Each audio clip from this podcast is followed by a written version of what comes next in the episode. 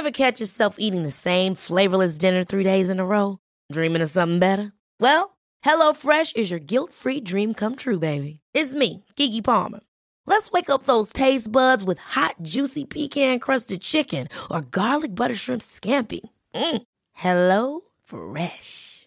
Stop dreaming of all the delicious possibilities and dig in at HelloFresh.com. Let's get this dinner party started. Hey, it's Ryan Reynolds, and I'm here with Keith, co star of my upcoming film, If, only in theaters, May 17th. Do you want to tell people the big news? All right, I'll do. Sign up now and you'll get unlimited for $15 a month and six months of Paramount Plus Essential Plan on us. Mintmobile.com slash switch. Upfront payment of $45 equivalent to $15 per month. Unlimited over 40 gigabytes per month. Face lower speeds. Videos at 480p. Active Mint customers by 531.24 get six months of Paramount Plus Essential Plan. Auto renews after six months. Offer ends May 31st, 2024. Separate Paramount Plus registration required. Terms and conditions apply if rated PG.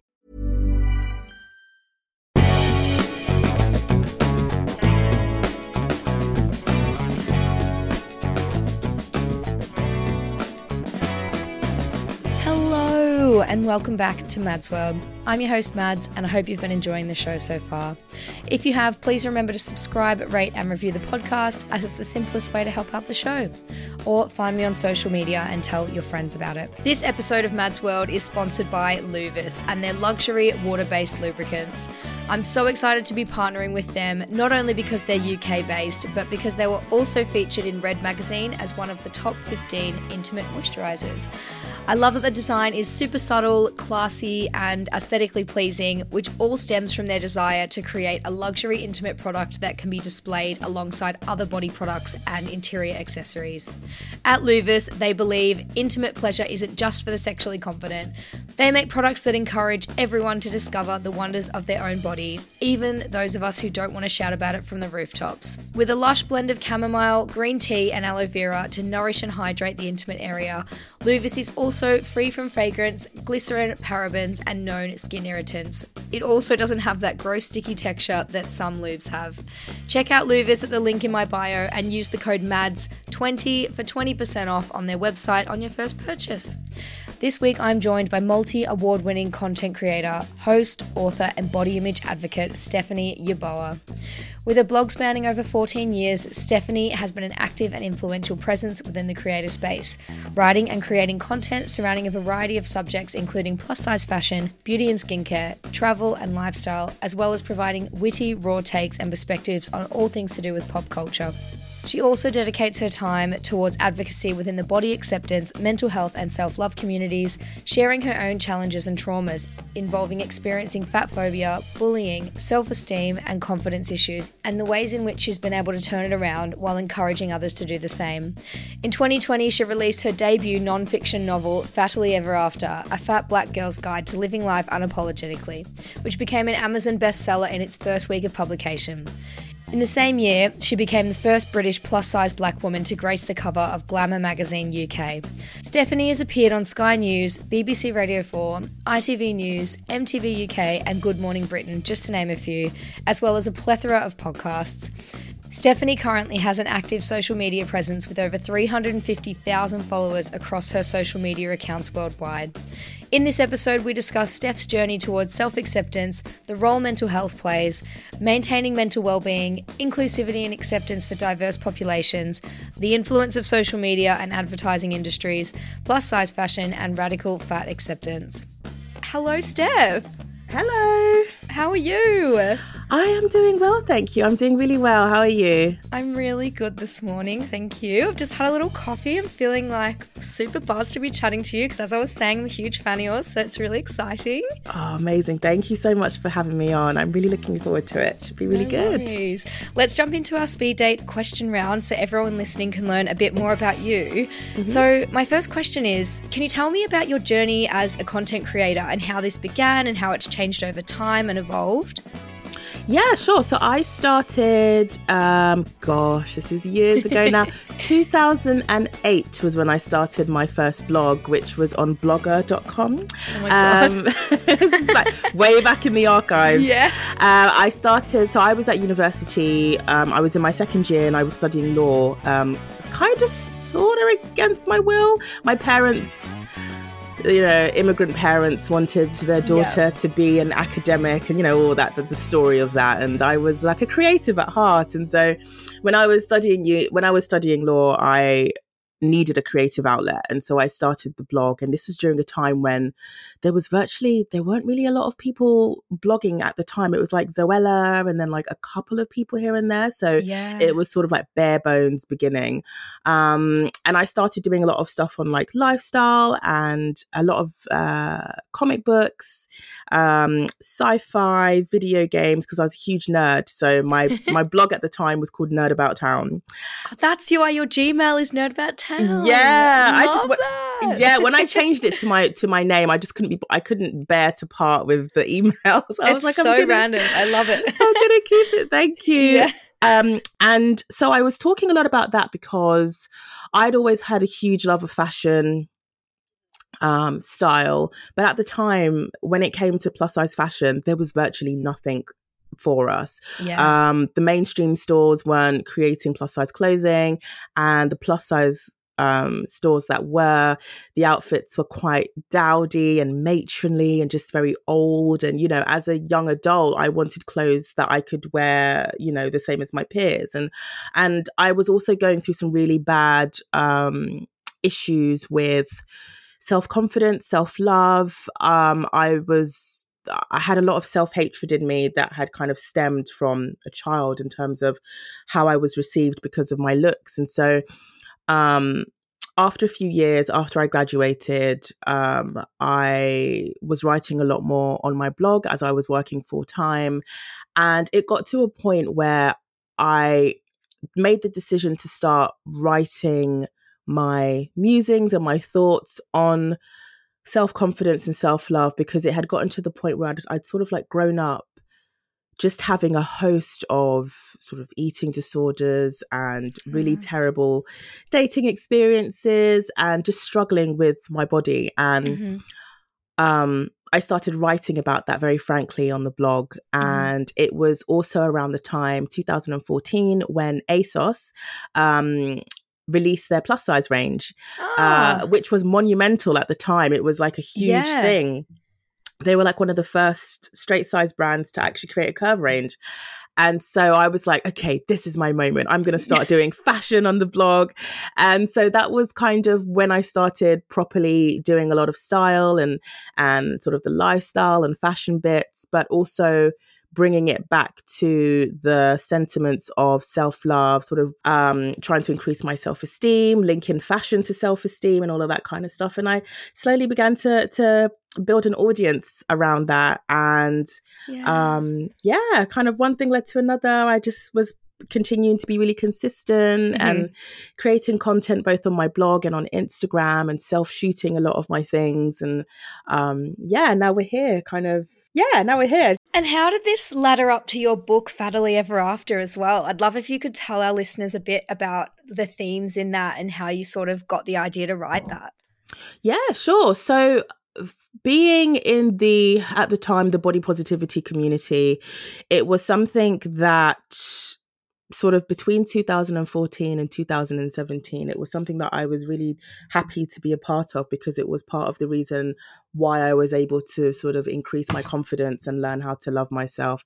However, what I noticed and what a lot of us noticed in the communities, especially um, in the UK and the US, was as the rise of plus size influencers became a thing and the body positive community, as it started to get a lot more exposure and visibility, a lot of us noticed that it was only a certain type of body type that was being showcased and being featured.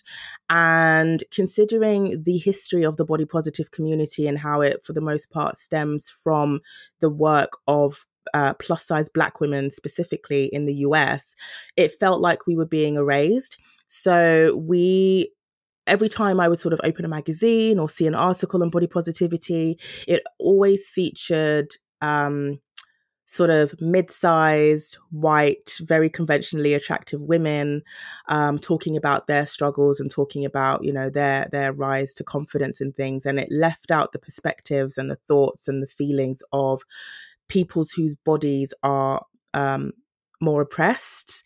Um, so I'm talking like larger fat women, disabled women, black women, women of color. Like these are the perspectives that we weren't hearing about with this with this rise of body positivity, and it was really important to me to hear the perspectives of women of color when it comes to this um, community because we were the ones that helped get it to where it was. So to be so kind of viciously erased from the movement um, didn't sit well with me at all. So I had the idea to write a book that not only um, talked about my experiences growing up as a dark skinned black plus size woman in the UK, but I also wanted to include the experiences of other um, larger plus size women and um, black plus size women around the world. So the book is kind of set out into different sections. So we've got things like dating, mental health, the media, um, and how we're portrayed in the media, um, dating, like all of those kinds of different sections. So in each section, it's got sort of the academic text behind it,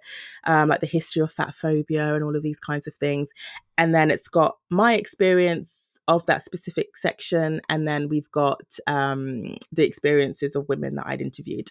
I can't wait to read it. It sounds fantastic. And it's so on brand for this podcast as well. I've had so many guests that love chatting about those themes, and I'm really looking forward to chatting to you a bit more about that um, later on. My next question for this round was What is your favorite, most recent pop culture moment or trend? My favorite pop culture moment um recently yeah. has been the rise of Pedro Pascal. I'm sorry. Oh. I love that man. And I'm one of those people where I'm like, where were you when he was in Narcos? And where were you guys when he was in Game of Thrones? Like I have loved him for like seven years. gatekeeping so him, like you're like, I'm, he's mine. Absolutely. and I'm just like, I'm so happy that he's now getting his flowers and yeah you know, the whole daddy thing, it was starting to get a bit creepy. I was starting to feel a bit sorry yeah. for him because it seemed like it was happening all the time. But mm-hmm. he's just oh, he's just so great. He's just so I sweet. love him. And he's such a like good example of like a non-creepy, inclusive, yes. hot guy that is just yes. like and I feel like he wants to give a voice to so many people as well. Like he's very I hate the word woke, but he is yeah. a very woke guy. And I feel like him working alongside who was his co star in The Last of Us? Um, they're non-binary, but um, yeah, he's such a good support for them, and it's just it's so amazing to see. And it, I just feel like he really embodies everything that I want older white men to be. Absolutely, he's uh, just great, and he's just so hot, and he's just so like yeah, he just seems so cool and down to earth and fun, yeah. and yeah, I love him. Absolutely amazing. And my next question is what is your greatest achievement? My greatest achievement, I think um it's maybe two. So one of them is mm-hmm. definitely the book because I yeah. never thought in my lifetime that I would ever write a book. Um, so that was a really cool thing for me. Um, I was I'm really really proud of it. Yeah. And then I think generally just the second one is getting to a point where I could say that I love myself and I love my body. Yeah. Um, because growing up I had a host of uh just loads of issues and i never mm. thought i would ever get to a place where i could say that i'm actually happy in the body and the skin that i'm in um, i'm somebody that suffers from depression as well so mm. i just i could never see that far ahead into the future where i would ever say actually do you know what i'm okay looking the way i do and you know it's taken so many years to get to this point and i'm i'm really proud of everything that i've kind of accomplished with regards to doing the work to become more confident in my skin and mm-hmm. to become more um, self assured. And that's such a good self achievement as well, because I feel like your opinion of yourself and the way that you feel in your own body and in your own skin just ladders up to every other success that you're going to have in life as well, because mm-hmm. that allows you to put yourself out there and achieve more and be striving for more just because you you have that belief in yourself. I think that's so cool and so important. Oh, thank you so much. My next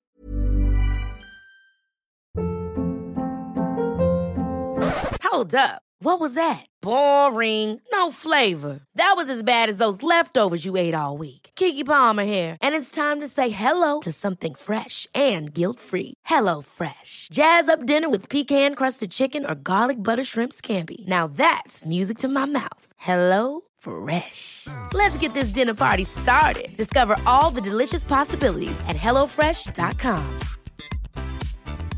Quality sleep is essential. That's why the Sleep Number Smart Bed is designed for your ever evolving sleep needs. Need a bed that's firmer or softer on either side? Helps you sleep at a comfortable temperature? Sleep Number Smart Beds let you individualize your comfort so you sleep better together. JD Power ranks Sleep Number number 1 in customer satisfaction with mattresses purchased in-store. And now, save 50% on the Sleep Number limited edition Smart Bed for a limited time. For JD Power 2023 award information, visit jdpower.com/awards. Only at a Sleep Number store or sleepnumber.com.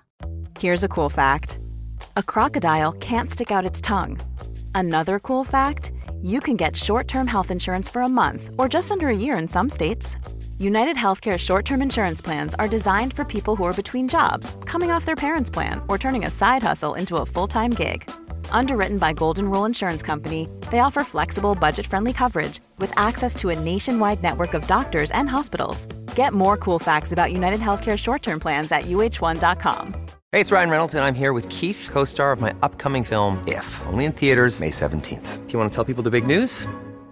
All right, I'll do it. Sign up now and you'll get unlimited for $15 a month in six months of Paramount Plus Essential Plan on us. Mintmobile.com slash switch. Upfront payment of $45 equivalent to $15 per month. Unlimited over 40 gigabytes per month. Face lower speeds. Videos at 480p. Active Mint customers by 531.24 get six months of Paramount Plus Essential Plan. Auto renews after six months. Offer ends May 31st, 2024. Separate Paramount Plus registration required. Terms and conditions apply if rated PG.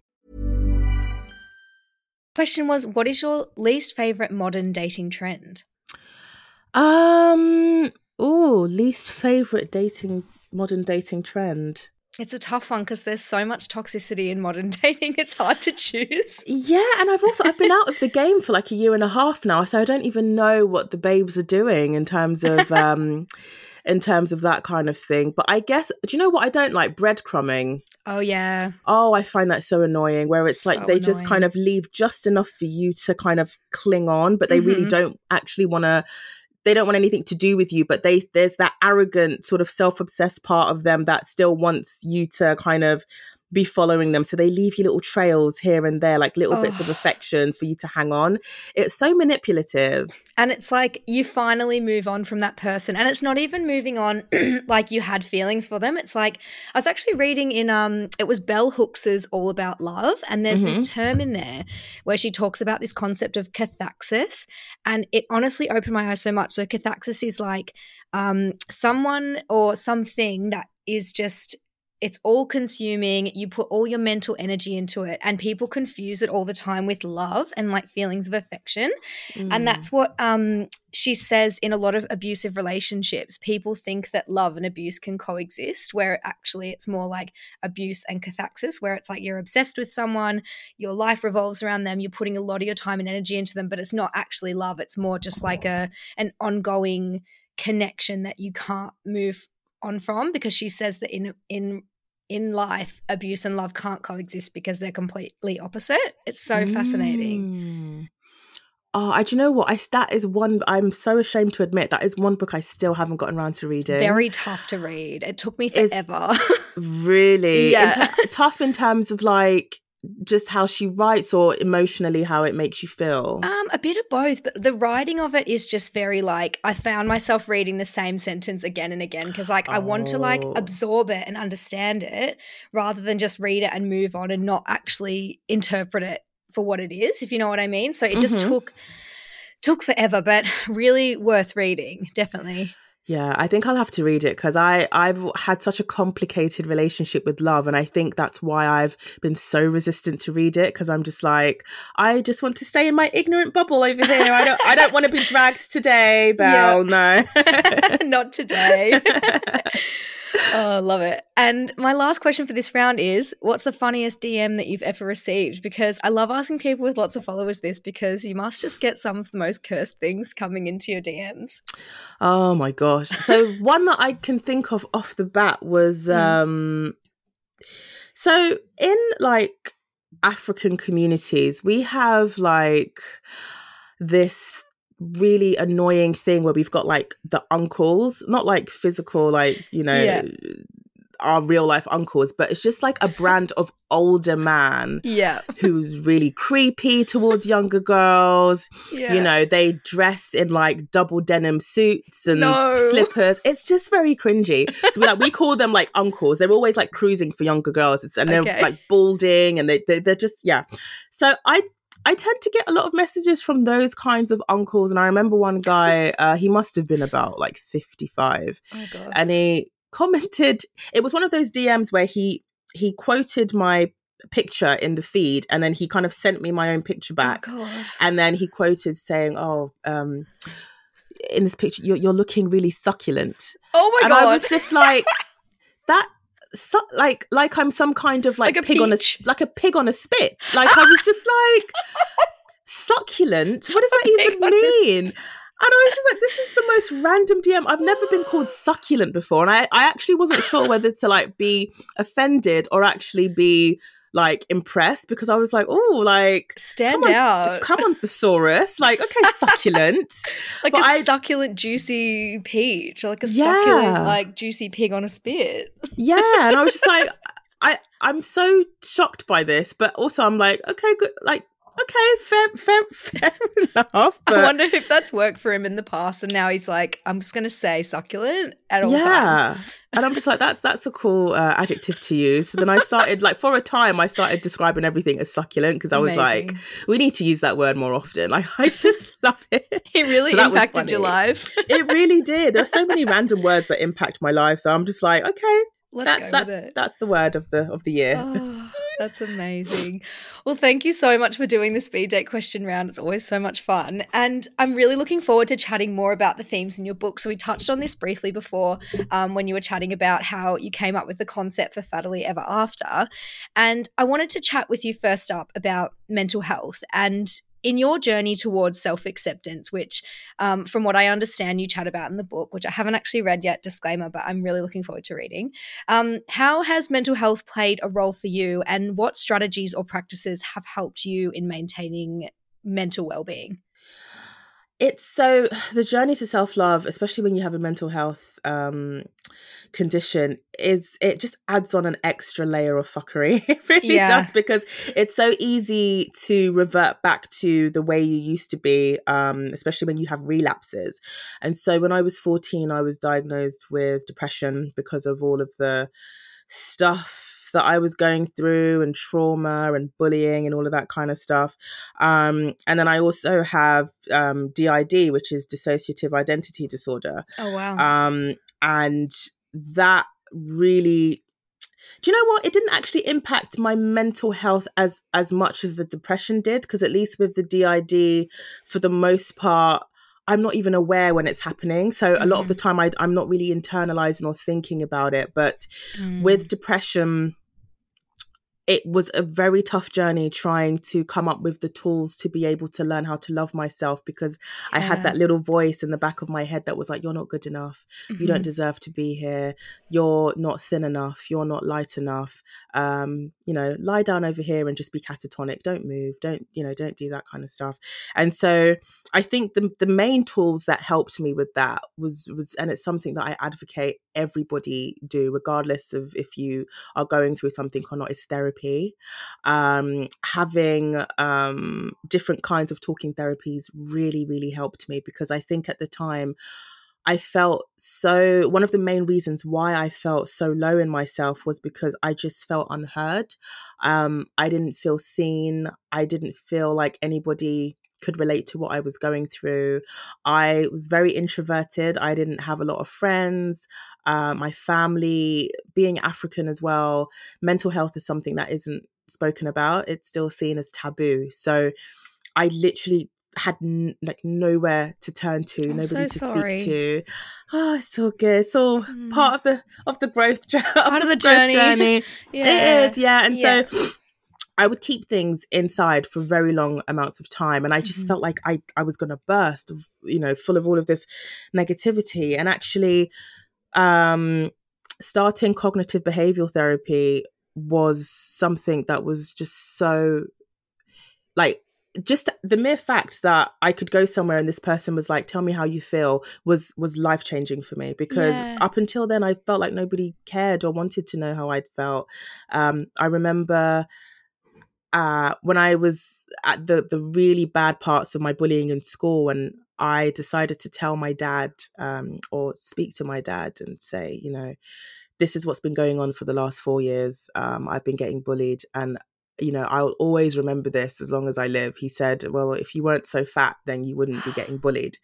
And Oh, that, really, as a child, that that stayed with me for Yeah. years and years and years. And so I blamed myself for being bullied. I blamed myself for being Mhm. ostracized and for my body being policed. I, I didn't see the problem as other people. I saw the problem with myself. And, you know, if you have somebody that is supposed to be a, a caretaker and somebody that's supposed to look after you, Mhm. essentially blaming you for your own abuse and your own trauma, it really stays with you for a long time. And so being able to speak about that with with somebody um was life changing. And I Mm. think that's kind of what led me to start writing my blog because I thought, well, I can kind of find comfort in strangers as Yeah. opposed to people that actually know me because it felt like nobody really wanted to listen. So Mhm. um, combining therapy with taking antidepressants as well um, was something that really, really worked for me.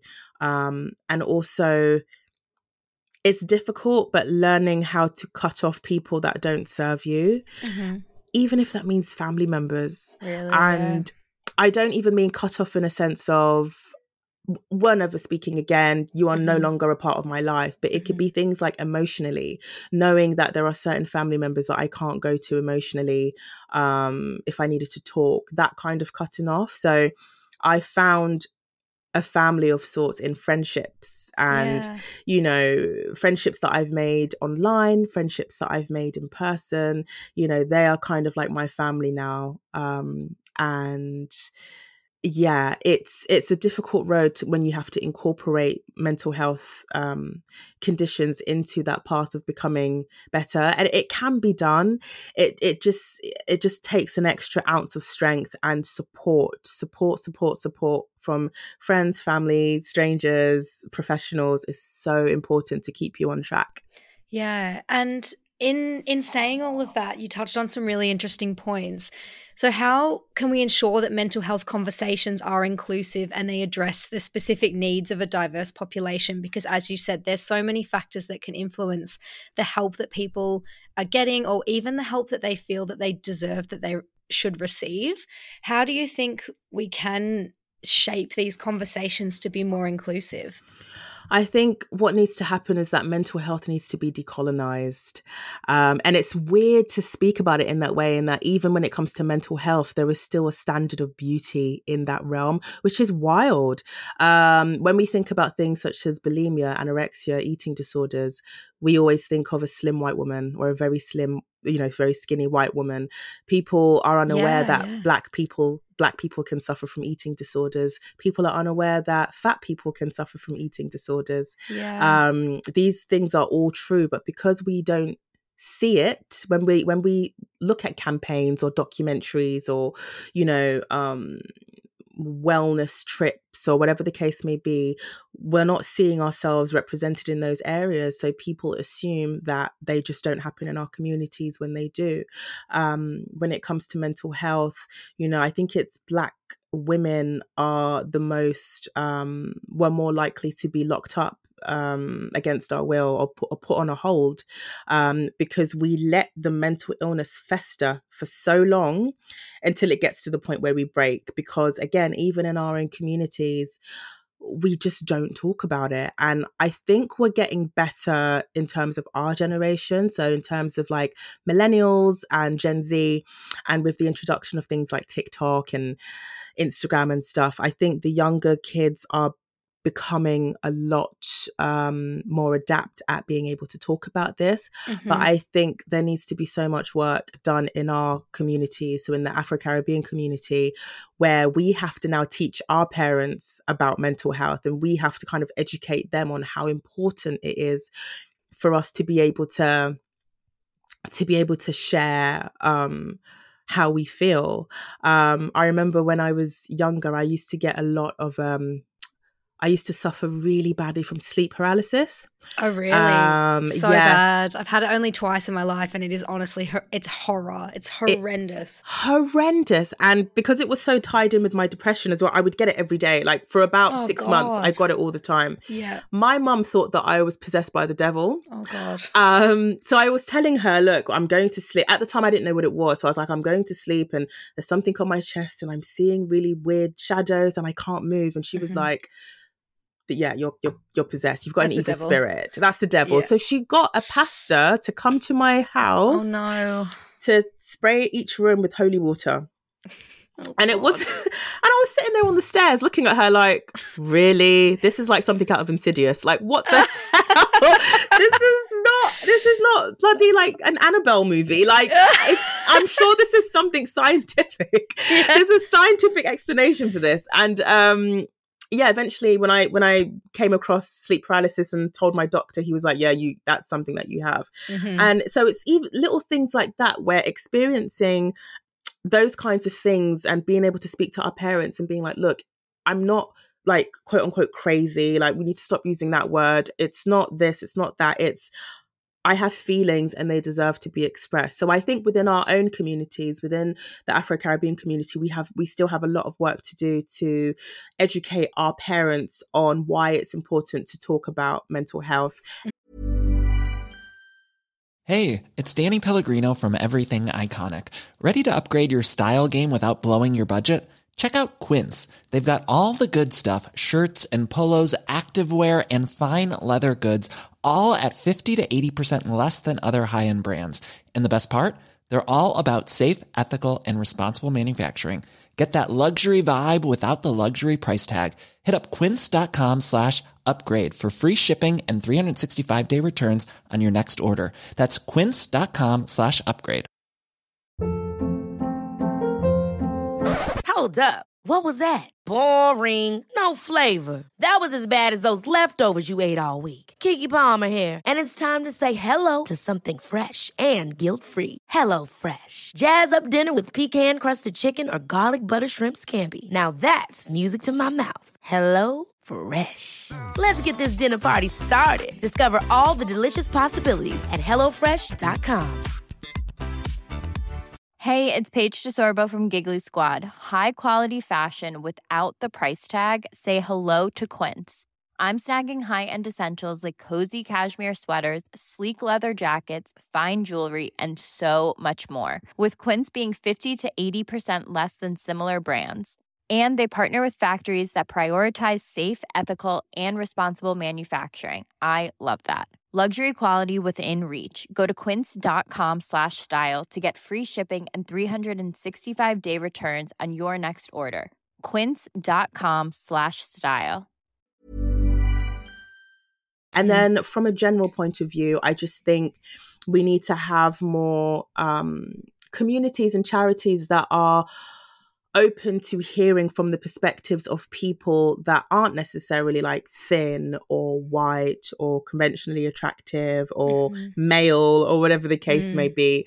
Um, there's there's a lot of work to be done, and I think having having conversations like this where we can talk about the fact that yes fat people can you know um, suffer from eating disorders but it Mhm. just goes unseen because people see the fat and they're like oh she's doing good for herself not knowing that we're starving ourselves um, talking about things like uh, body image issues within the black community so yeah. people tend to assume that in the black community we don't have issues with body image because our standard of beauty is curves and everything like curvy bodies and hourglass shapes.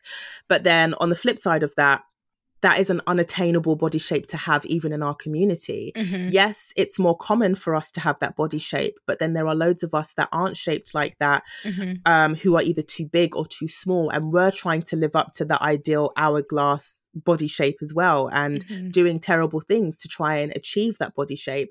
And so I think it's important for us to just be really open to the idea that look, everybody is going through stuff, not just a certain demographic. Yeah, and I suppose that um, the the ensuring that mental health conversations are inclusive across different demographics, it's kind of the same for body acceptance. And would you say that there is a different way to approach body accept- acceptance encompassing people of all backgrounds and experiences? Would you say that it's it is about listening to people that are going through those things and having those open discussions, or do you think there's more to it um, alongside the mental health discussions? I think it's definitely about listening to those perspectives and being open to to hearing what they have to say. I think when it comes to body image, it is so it's a very thin line because it can be very personal and you Yeah. don't want to invalidate someone's experience of how they view their own bodies and i think that's where it can get really tricky because body image is so such a sensitive subject for so many mm. people and you want to ensure that everybody gets their voices heard but equally it's also important to recognize or to realize that there are going to be bodies that are a lot more oppressed than someone else's. Mm-hmm. Now, that doesn't invalidate the feelings that they feel in their body. So you can be like a size 10, very fit, but Mhm. also, but have, you can have issues with your body. It doesn't invalidate how you feel, but it's also important to recognize that, look, the way you navigate through the world is not the way this person navigates through the world. So when somebody is talking about their experiences of fat phobia or whatever the case may be, it's important to not center yourself in that person's experiences. Um, and if you can, it's important to kind of try and highlight or amplify that person's voice because unfortunately when it does when it does come to body image, it just feels like a lot of the time people only want to hear or they uh, they're only receptive to what we're saying through the lens of somebody that's more privileged. So, Mhm, you know, mhm. I could talk about how annoying it is that uh, slow fashion or sustainable fashion, ethical fashion, they don't Mhm. really do plus sizes. I could speak about that till I'm blue in the face, but it's only until a slimmer person retweets me Mhm. or re reposts my thing, then brands start paying attention because they're seeing they they're more they're more likely to hear it from somebody that looks like them as opposed to somebody that looks um different.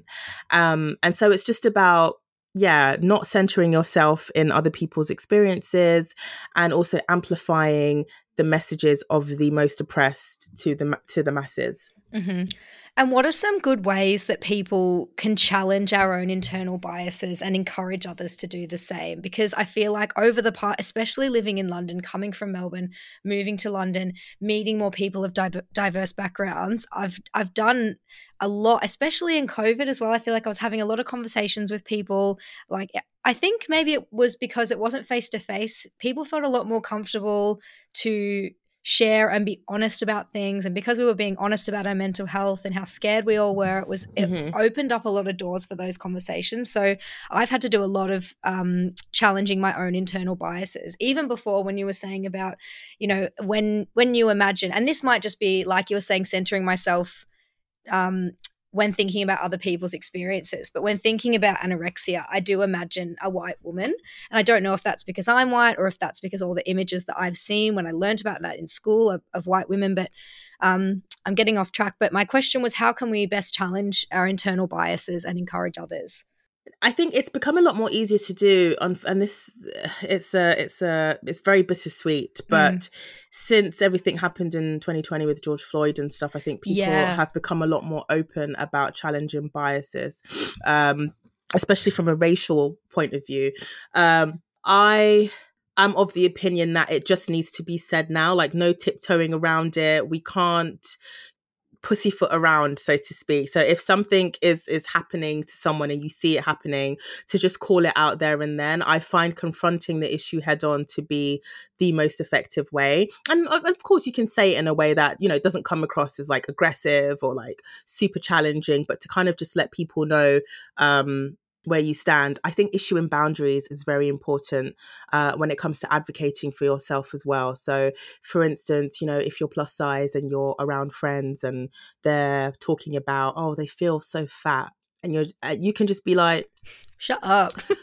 yeah, yeah, it's like first of all, fat is not a feeling. You cannot like I can't feel skinny because I'm not skinny or I'm not slim. So you're you don't feel fat. Maybe use another word. Maybe say you feel bloated or you feel lethargic or whatever the case may be. But yeah, so if you have a, a friend that constantly talks about how fat they feel or how you know they they don't like the way they look because they're putting on weight like one thing that i like to say which always tends to shut them up is look i get that the thought of looking like me disgusts you but please don't um constantly bring it up to to me because you have friends that are fat. And when you say stuff like this it makes us feel really horrible because you're reinforcing the fact that looking like me is disgusting. And then they'll be like oh no but you're you're beautiful you're this you're that. So then i'm like but if you think that I'm pretty or I'm attractive, then why would you say such things about like having excess body fat.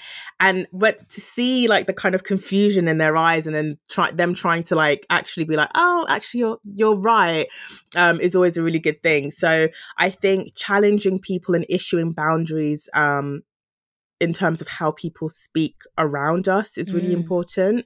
Um when it comes to things like mental health, you know, if you have friends that flippantly use certain words that are, you know, not politically correct or outdated, mm-hmm. to always just say, look, please don't, you know, please don't say that or please don't um, mm-hmm. use terminology in that way. Mm-hmm. Um, I'm very when it comes to things like mental health mm-hmm. i'm uh, it's such a fine line for me because you don't want to gatekeep mental health. That's the last thing you want to do.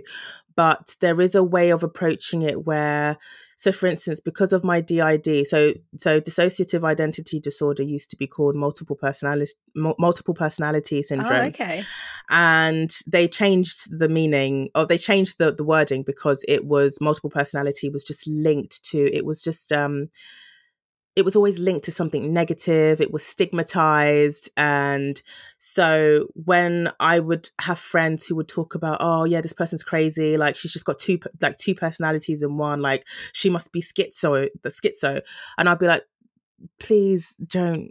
You're doing too much. You're doing too much. It's like you're villainizing a mental health illness yeah. and you know the ways in which different mental health illnesses are portrayed in the media specifically i was gonna say this in movies as well even movies like memento or movies like identity like this and it's always yes. a horror movie. It's never yes. a fun comedy movie or like a nice heartwarming drama. It's always like a scary movie and the person is a scary villain. Exact. Oh my gosh, mm. exactly. Mm-hmm. And it's so mm-hmm. frustrating. So, like, you know, when I would watch movies like Shutter Island, yeah, um, um, what is it, Joker, even yeah. uh, Split. You know, these God, are movies yes. that deal with with with dissociative identity disorder and just seeing how I mean I must admit with Joker that mm-hmm. was the one movie where I was like actually he does it very well.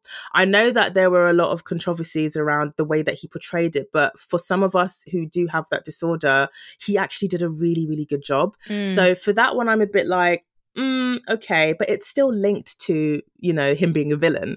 Um, and it's just annoying how mental health is just portrayed as this villainous kind of, you know, thing. And so I think just calling things in, so not even necessarily calling it out in an aggressive way, but just saying, look, guys, we need to update our terminology. We need to update the way in which people see mental health illnesses, the ways that people see fatness, the ways that people see, um, you know disabled people like we we it's important to really advocate for ourselves in that arena. So really being able to confront people like being bold enough to confront someone and say look this is not okay um can be confrontational at first but if you don't do it like people are not going to learn. So i find taking the direct approach um quite helpful And in saying all of this about challenging our friends and, and everything you've just discussed, how can we navigate social media in a way that promotes body acceptance and mental well being? Because obviously, social media is now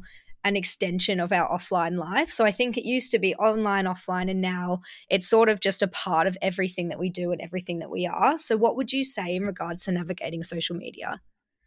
I think with social media, one thing that I really advocate for is curating, curation, curation, curation. Okay. If there is something that is making you feel horrible in yourself or is making you feel uneasy or mm-hmm. it's bringing up traumatic triggering feelings um feelings of comparison mm. delete it mute it block it don't have it in your in your eye line. I, I think when do it, this. I need yeah, to do this. yeah, I think when it comes to things like Instagram, Twitter, those kinds of things, you want you want to be able to log on and just have a feeling of joy, have a feeling of seeing images pieces of content, pieces of art that make you feel happy in yourself, that make you feel happy in your body, that make you feel seen. And so I don't understand the uh, obsession with people going out of their way to follow um, brands and individuals that make them feel horrible in themselves. Like, if you are somebody who still has issues with your body and all you've ever wanted is to be slim, why would you follow, you know, the Gigi Hadids of the world? Why would you, why, why would you follow people that are making you feel so bitter and feel so horrible in yourself. Um, so for me, like really early on, I kind of made this um pledge to myself on my social media where I'm like, I'm only really going to follow things that bring me joy. So, like, outside of like friends and family and stuff, but I follow loads of plus size women, loads of plus size friendly brands, um, loads of just loads of different content from different communities, especially a lot of oppressed communities, and just seeing some of the beautiful artwork that can stem from these things, seeing the conversations that arise when we get together and we can talk about the things that affects affect our different communities. Um, one thing that really helped me on my journey was constantly seeing women on my Instagram feed, like plus size women in bikinis, mm-hmm. just living their best life. Yeah. And because I would wake up every day and I would see these images every day, mm-hmm. in my head, now it's normalized. It's normal for me to see plus size women in bikinis. Yeah. So then for me, where I started wearing bikinis because it was Love like, it. well, this is this is normal for me. This is my everyday now because I'm always seeing plus size women in bikinis. So if they can do it, so can I. So for me, it was choosing and being intentional with the brands and the accounts that I follow online. Um, yes, at times it's good to live in a bubble where you have a lot of people um, whose thoughts and perspectives align with yours. Every now and again, you can have like a contrarian on there, or you can, you know, have someone who you may not necessarily agree with, but you know, it you get to kind of have a different perspective on an issue. Like those kinds of things. I think it's good to have a couple of those people sprinkled in just so that you can kind of so you're not wrapped up in like too much in your bubble. But for the most part, in terms of looking after your mental health, looking after your emotional health, um, is to just unfollow people that make you feel terrible in yourself, terrible in your body, um, and to recognize that nearly everything is AI, AI now. So if you see someone in, on Instagram who has the perfect body, best believe that person doesn't even look like the person in the photo. Like there are so many dangerous apps like Facetune and FaceApp and Face this and Body Warping. You know, we have celebrities that uh, constantly Photoshop their bodies all the time. And we have to really be attuned to knowing these signs as and when we see them. Um, one great thing I think France did recently is that they've kind of banned that on Instagram or they've banned it on social media where it's like you're not allowed to digitally alter your body. Um, and if you do, you have to put a disclaimer. this, yes. Yeah. yeah. And also, like, I think they've got another thing where if you're doing like an advert or something, you have to disclaim it. Otherwise, you're like, mm-hmm. you'll be prosecuted, which oh I think God. is so good. That is France, good. Yeah, France, uh, they don't mess about when it comes to like, you know, that kind of thing. So I think that is something that should kind of be displayed everywhere. The the importance of disclaimers, the importance of parents talking to their kids about social media as well. Because unfortunately, you know, back in my day, when you'd get bullied, the bullying was out. Well, you know, once you go home, that was it. Mm. But now with bullying at school, it's it follows you home via Mm. social media, Mhm. and it can be terrible. And so I think Mhm. having social media literacy as a parent is very important. I think Mm-hmm. parents need to know what the new apps are, how their kids are able to access the apps, what the hashtags are, like to so that they can speak to their kids and to have their kids be open to telling them stuff that's going on as well Mhm. because a lot of people if they're feeling things they may not want to tell their parents or their friends or families. They'll they'll probably just put it online.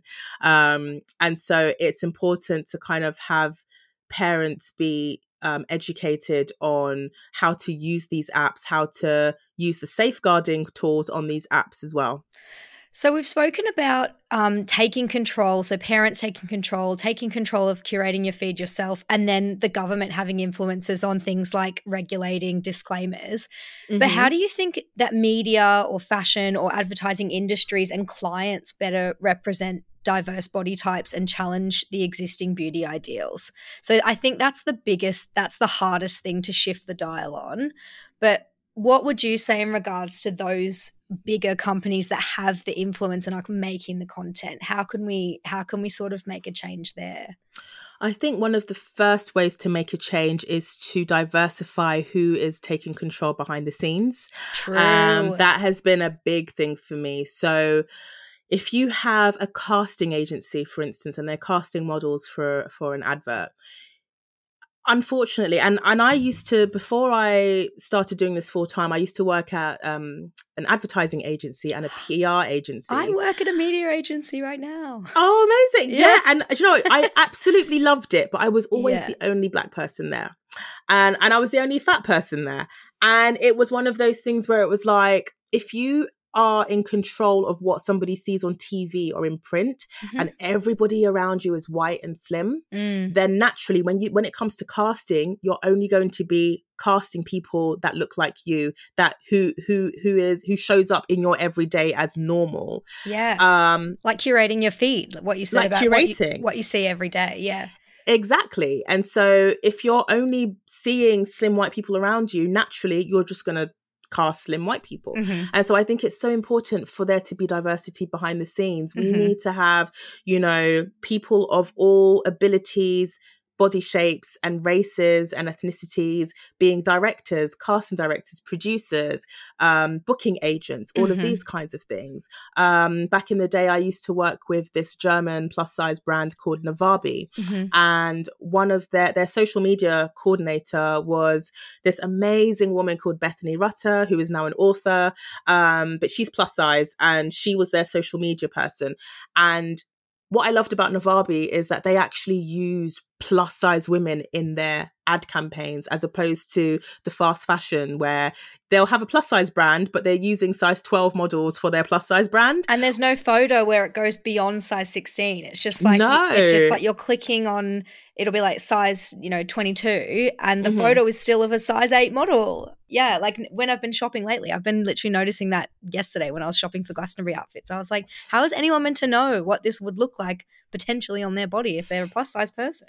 Exactly. It's ridiculous. And so, you know, with Bethany, because she was plus size, she knew what she wanted to see. So, Yeah. nearly exclusively, all the models were like a size 24, size 26. wha- And it was so refreshing. And it's just like, this is what we need to see. We need to have plus size people behind the realm. I'm always, I am shameless when it comes to like self promotion. Like, I'm one of those ones where I'm like, Love look, that. I I want to be a contributing editor for a big magazine, whether it's Harper's, whether it's Yeah. Vogue, You Elle, will In. Style. I hope so. I really do because I think it's about time that we have plus size people Mhm. um being uh, at the helm of like fashion editing as Mhm. well. Mhm. Um because even within the fashion world, like plus size fashion is worth 9 billion pounds Mhm. um at the moment and it's a huge market but all of the writers are slim and thin and Yeah. i just think there needs to be more plus size um writers there needs to be just more diversity behind the scenes because only then can we then see the diversity in front of the scenes because as a person behind the scenes with the power, you want to be able to see yourself represented on screen or within pages of a magazine. So naturally, you're going to be quite diverse in who you're looking for. Um, and so, yeah, it's all just yeah, de- decolonizing the the structures that are in place um, that have been in place for hundreds of years. It just kind of needs to be all all broken down. Yeah, and that leads really well into one of my final questions. As a prominent figure in the plus size fashion community, how do you see the industry evolving in terms of inclusivity and representation? So I know you spoke about having more diversity behind the scenes so that that projects to what we see in everyday life, but what other changes would you like to see in the near future? What would I like to see? I think collaboration between mm-hmm because it's very common now in in the industry to see collaborations especially when it comes to things like fashion and beauty and mm. you know all of these things between creators and the brands um i still think that there's quite a lot more that could be done within that arena. I think it's important mm-hmm. for, especially when it comes to fashion and things like that, because with fashion, it's so closely tied to confidence mm-hmm. and how mm-hmm. we express ourselves and how we want the world to see us. Mm-hmm. I think mm-hmm. that's such a strong connection. And so I think, you know, there was a time where brands were collaborating with plus size influencers on mm-hmm. um, clothing um, collections and things like that. But not only are, is it not happening as much, but what mm. we're seeing is that they're only now using people that are a lot smaller, mm. um, which is really, really annoying. And so I think to kind of have that collaboration between creatives or creatives of different backgrounds and different abilities with brands i think could be really really powerful um i would like for us to I'm not really sure. Do you know what? I'm trying to I'm trying to choose my words carefully because I don't want to come across as like this bitter old fart. um, but I would like for there to be conversations around the mid-sized community, mm-hmm. how that came about and how it's kind of piggybacked off of the work of plus size okay, um, yeah. advocates. I think that's an important conversation to have. I think, yeah. you know, and I've said this quite a few times on my on my channels and with the mid-sized community and how that kind of really gained prominence during lockdown and the pandemic because you had people that were suddenly putting on weight because they were at home. And so they needed new fashion inspiration and, you know, they needed to turn to people for confidence and things like that. So, you know, you had a lot of people who were like a size 12 between a size 12 to 16 suddenly coming out of nowhere and talking about how to dress for your new body and and all of that kind of stuff, which is great. But it's become a thing where it's kind of taken over the what was supposed to be the body positive community. Um, and I think a lot of people now feel a bit ostracized or they don't feel represented by com- the community anymore because what that community does is it reinforces the fact that it kind of just reinforces or revalidates that there's only one way to be curvy, which is flat, hourglass shaped, you know, big bum, conventionally mm-hmm. pretty. I think it still leaves out um, the larger or like larger plus size people in the community. Um, that's why I've always been a bit like I just feel like body positivity is just repackaged mid-size movement because it it tends mm-hmm. to just focus on a conventional fat or a, a pretty fat or an mm-hmm. acceptable fat.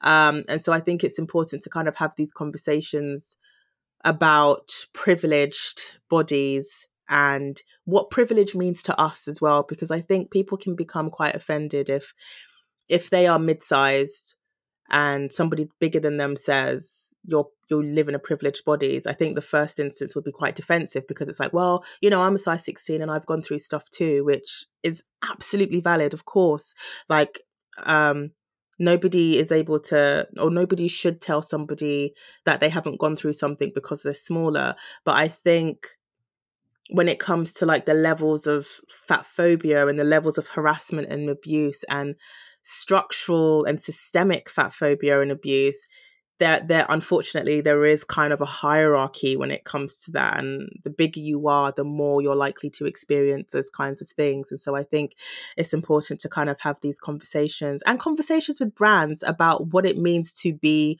or to promote plus sizes as well. So if you're making clothing that goes up to a size 28 i also want to see size 28 models. Um you know, I want to see size eh, actual like big people wearing the clothing because I'm not going to buy a dress worn on someone that's a size 12 that has no love handles, no bingo wings, no, you know, they're just perfectly hourglass shaped because that dress is not going to look like that on me. And I would rather see it on someone who has a similar body shape to mine. Um, so having conversations with brands about just having a lot more inclusivity um, within their campaigns i would like to see more fat people in the media whose characterizations do not resolve around or revolve around trauma and fat phobia i would like to see happy people, successful people, people in love, in great relationships who aren't the subject of, of, of comedy or, you know, oh, poor, fat, stupid person. You know, I want to be able to see more roles in in the community, um, more characters, more you know, plus size people on TV actually living their best lives as opposed to always being on TV talking like you know fretting about their weight or being made fun of or you know being the the bumbling character kind of thing like it would be nice to kind of have that representation yeah Oh, this has been such an amazing chat, and you've given so much actionable advice, which is always really important, especially for people who are listening along and maybe they're just learning about this sort of thing. It's just been absolutely amazing, and thank you so much for for joining me.